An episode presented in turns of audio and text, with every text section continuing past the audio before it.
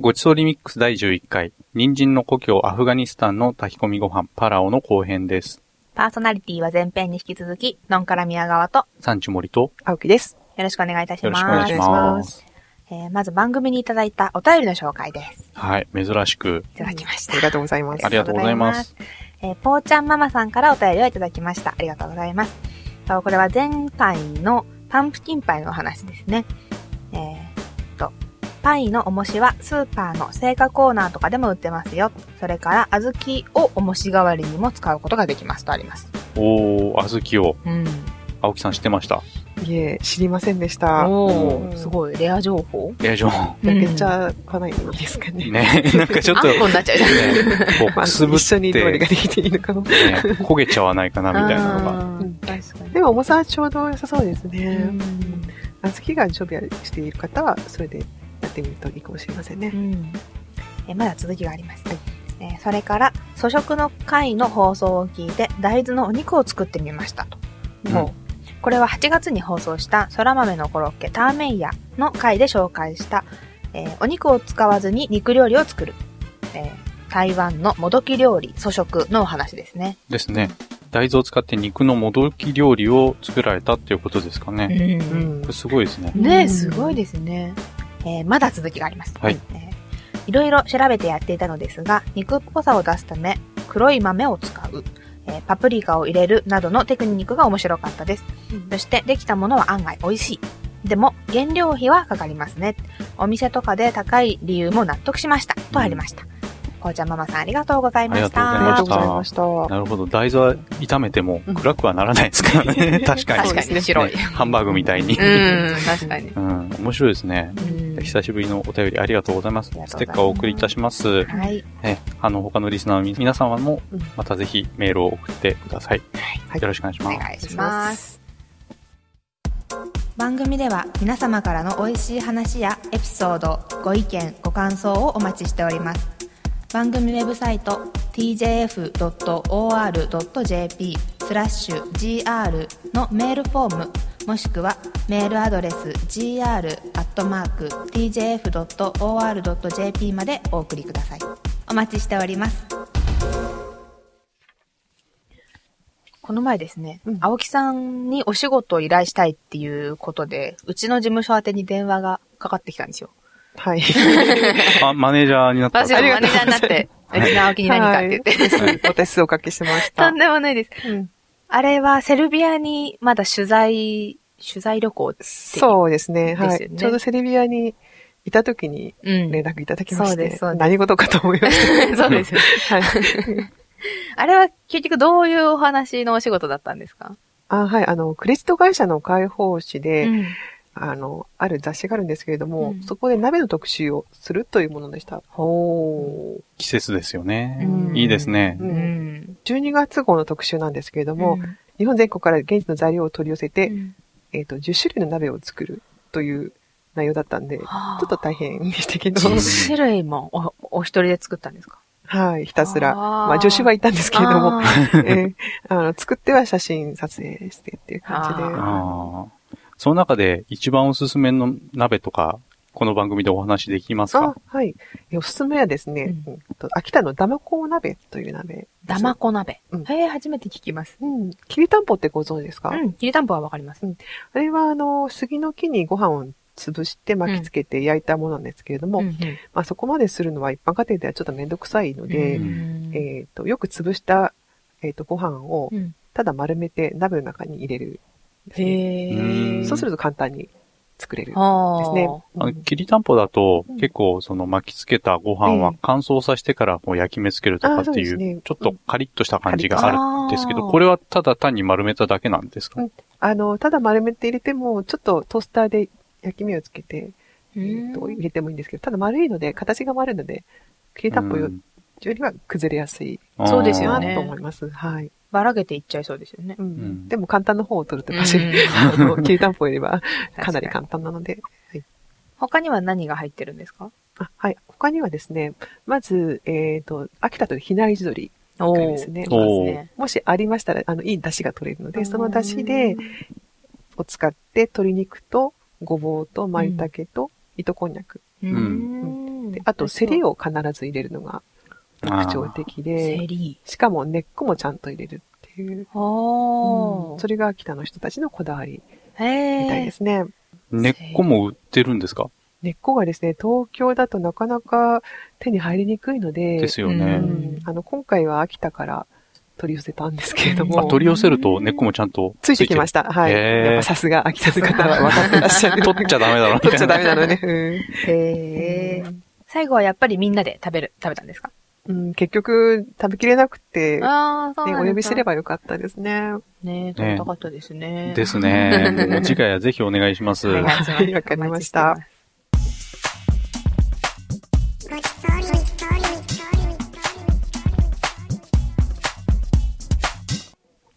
ピーター・ラビットっていう絵本があるじゃないですか。うんうんあのうさぎさんが持ってる人参っていうのはどんな品種なんですかうん、あれは実は人参じゃないんですね。ええー、えー、だって、人参ですよね、あれ。形はね。ね細う長さい。ぎさん持ってるし。うん。あれはラディッシュなんですね。ラディッシュ絵本にもそう書いてあるんです。大根。大。根。うん大根食べるのか。うさぎさん。まあ、日本の大根と違いますけど。あ、違う、違う、そうかそうか。えーで、もあの長い人参は日本のものとは品種が違うとか、どっかで、で聞いた覚えがあったから振ってみた話な のに、まさか、まさラかのディッ勘違シュいとは。。いやいや、勘違いじゃなくて誰かそう言ってた って。絶対。言ってた言ってた。た。 えーまあ、前振りは置いといあて、はい。人参の話をしましょうね。はい。アフガニスタン近辺が故郷の人参の原種は黒人参なんですうね。ーんで、どちらかといえば珍しいものではあるんですけれども、うん最近では黒人参ジュース、サルガムジュースというのがトルコなどで健康のために人気が出ているそうなんです。これあの、その名の通り黒いんですかうん、黒い人参へで、ーポリフェロールたっぷりなんあーあ、確ですね。かに。じゃあ栄養はすごそう。なんか本当に真っ黒というよりもうん濃い紫みたいな感じですか、うんなんか紫芋的な。あの、なんていうんですか、牧獣のような黒さではないと。ああーーででははびっくりしうわーって思っちゃった、今。あの、黒といって、まあ黒っぽい感じ。た。う。うんんで、人参はその原種が東西に分かれて伝わっていったと言われています。うんまた前、前編のように西と東に 話が分かれるんですね。ね。東洋系では中国を越えて東に渡っていたもので、うん細長くて甘みが強く、うん人人参特有の臭みが少ないのが特徴的なんですね。うんで、日本国内では京野菜の一つ、金時人参ってありますよね。うんうんですとか、沖縄の黄色い人参の島人参が有名ですうねん。ほシリシリするやつって、あれはご当地では島人参で作るんですかやっぱり。あ、いえ、あの、以前沖縄に料理を習いに行ったことがあるんですけれどうも、うんそこでは島人参ではなくて、あの、普通にスーパーで売られているオレンジの人参を使ってました。ああ、よかった。うん 私、お家で、そう、ねよくはい出てくるので、はい。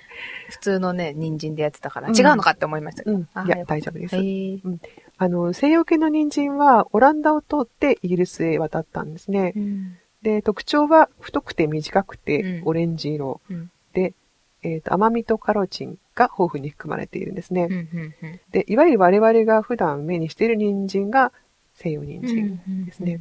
うんで、品種改良によって最近では匂いも薄くなってきました。うん人参って割と子供のうちは苦手な子がいますよね。うんあれ、匂いのさせいなんですかねうん、人参特有の匂い、あの、人参特有の臭みが、えーっと、それを感じる人と感じない人がいるみたいですうね。ん私はどっちかというと苦手なんですけど、へー意外ですね。ね案外。 確かに何でも食べれそう。いや いやまあおじさん結構好き嫌い。 あるんですかそうなんだ。私一度もそれを感じたことがなくて、その、おー、羨ましい。はい。小さい、小さい時から、うんあの、人参を食べると口が可愛くなるよーってお母さんに言われて育ったので、うん何それ嫌いだと思ったことが一度もないんですけどね。あいやいや、何それそのうち可愛くなるよって。多分、うさぎさんみたいにうん、こう、なるよっていう、わかんない、なんか、多分食べさせたかったから、うーんうんうんうん いろんな適当に言ったんだと思うんですけど、ういんそれ宮川家のずっと架空みたいな感じ。や、お母さんだが勝手にあ、言っおてる。母さん由来。うん、うんお母さん由あ、来。なるほど。だから私とお兄ちゃんはそうやってうん。育ちました。あーああ。これは代々継承して引き継ぐものなんでしょうかね。まあ、宮川まあ、うん、私はきっと言うんでしょうね。言葉ができたら。そう口が可愛くなるよ。うん家やって食べさせる。はい、食べさせたいと思います。え、他、え、皆さんは言われてないんですね、じゃあないないないない。ないないあーそうですか。じゃあ、リスナーの方でもしいらっしゃれば、メールを。なんかどっかで繋がっていたりすると面白いん で、あ、まさかの、まさかのコラボが、伝承。伝承あがっ、たらすごいですよね。ね、いたらメールいただきたいですね。ねはい。まあ、パラオを食べても口が可愛くなりますの で、え。え、本当ですかぜひ皆さんも作ってみなさい、炊き込みご飯を。はい。ねごちそうリミックスの公式合言葉は、うん人参を食べると口が可愛くなるとい合う言ことで葉、。これからの合言葉。うん宮川家では、あの、先祖代々引き継いでいくものとし先祖代 々て、うん。はい、引き継ぎたいと思います。はい。可、愛、いことが言えるようになるかもしれない。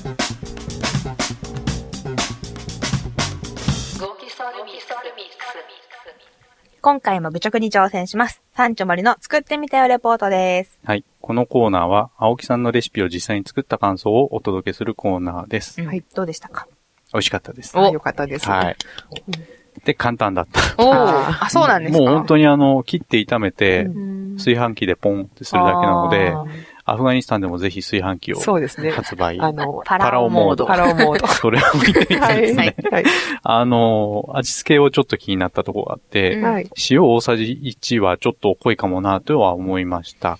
で、結構しっかり味がつくので、うん薄味が好きな方はちょっと減らし気味の方がいいのかなと。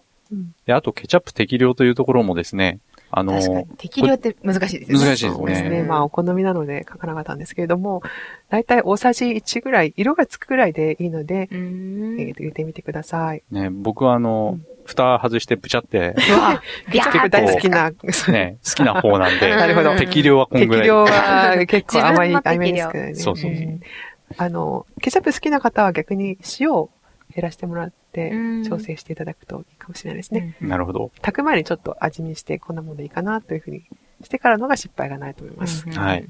あの、骨付きももを入れるのは、これは出汁が出るからっていうことなんですかね。で、あと、盛り付けの際にですね、その、骨付きのまま丸ごとに出すのか、それとも、その、一回ご飯を、あの、何ですか、混ぜるときに骨外してほぐして、うんバラバラにして混ぜた方がいいのかなっていうのはちょっと気になったんですけれどあもー、なるほど。まず、えっ、と、骨付きのももを入れるのは、骨からいい出汁が出るからですね。で、骨は、えっ、と、外しても OK なんですけれども、ちょっと骨を付けにすると、ワイルドで見栄えは良くなるので、確かに。なんかお客様が来た時とかに、うんちょっ、と骨を一緒に出していくと、うんうんちょっとパフォーマンスになっていいかなと思います。豪勢な感じがしますね。もちろん、あの、自分で食べるときはもう骨を外していただいても OK です。うんうん人数分、何ですか、骨付きのものを入れた方がいい感じですよね。炊飯器にう。んね炊飯器入るだけ。うわあ、足がいっぱい出てくる感じですね。じゃあうわー4人分なら4本足そがう。ですね。炊飯器から。まあ、出汁が出すぎても困ることはないので。あ、そうですね。確かにそうだ。うん作ってみたよという方は番組宛てにメールください料理の詳しいレシピについて知りたい方は番組ウェブサイトをご覧ください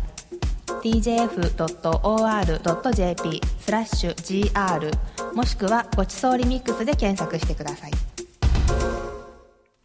それではエンディングのコーナーです。はいえー今回は告知などありますでしょうかはい。えっ、と、これから感謝祭からクリスマスにかけて、七面鳥を焼くイベントを予定していますうん。まだ感謝祭というとう、んあれですね、サンクスサンクスギギビビンングデーデでイす、ね。出アメリカのうん出たイベント。はい。ほうほなんですが、私も毎年皆さんに感謝するつもりで、う、うんあの、七面鳥を焼いて振る舞っているんですけれどへー素も、敵で、こちらちょっとまだ日程が未定なんですが、多分このラジオが放送される頃には決まってると思いますんで、あの、efood.jp の方のサイトにアップしますんで、ご興味ある方はチェックしてみてください。はい。あと、七面鳥以外に、んなんか、あの、目玉みたいなものそはう。ですね。あれば今回ちょっとキノコ、今キノコに凝ってるので、うんキノコ料理を、じゃああれじゃないですかキノコのキャセロール。そうキそうそうャセローうんル、あ、あ、それはもう前に作るんで、あそうなんでやすらないね、ですけど、おーえっと、スープですとかう、んあと、なんでしょうね。ちょっとトリュフなんかも、一瓶残ってるのおで、おー今年中トリュにお出ししちゃおうかなと思ってます。すごいトリュフも出ると。はい。毎年スペシャルな国を決めていて、う例んうんえばフランス特集 とか、へー中国特集をやりましたけどおー中に今年は七面鳥に詰めるものを毎年変えてるんですね。あーへーで、中国だったらちょっとこう、チャーハンみたいなものをああチャーハンーうわ、美味しそう。で、フランスだったら栗を入れたりとか、うんへーうん日本の時もありましたけど、日本はおこわを入れましたね。へへえ。ー合うんですあね合。うんですね。あの、七面鳥は割と癖のない、あの、食材なのうで、ん。意外と何を入れても合いますね。へえー、最初のうちはあのアメリカ風にクルトンみたいなの入れてたんですけれども、うんちょっとそれだと飽きてきてる。ーいろいろ入れた方が面白いので、あの毎年国を決めてやってます。今年の国はまだ未定ですこか。れからん決めます。これからは 知りじゃあ、たあの、いですね。 if.jp のホームページをはい楽しみにい、おと楽いしみうなことさっでてすくだね。さい。はい。はいそれでは、次回予告もお願いします。次回は南ドイツのローストポーク、シュバイネブラーテンをお届けします。はい。肉料理ですよね。うん、そうですね。これ、あの、ごちそううリミックス始まって初の肉初のの肉料理ですね。楽しみですね。はい。はい。そんなわけで、はい今日は産地森と、ん。のんから宮川と。青くでお送りしました。それでは次回までごきげんよう。さようなさよさよらうなうならら。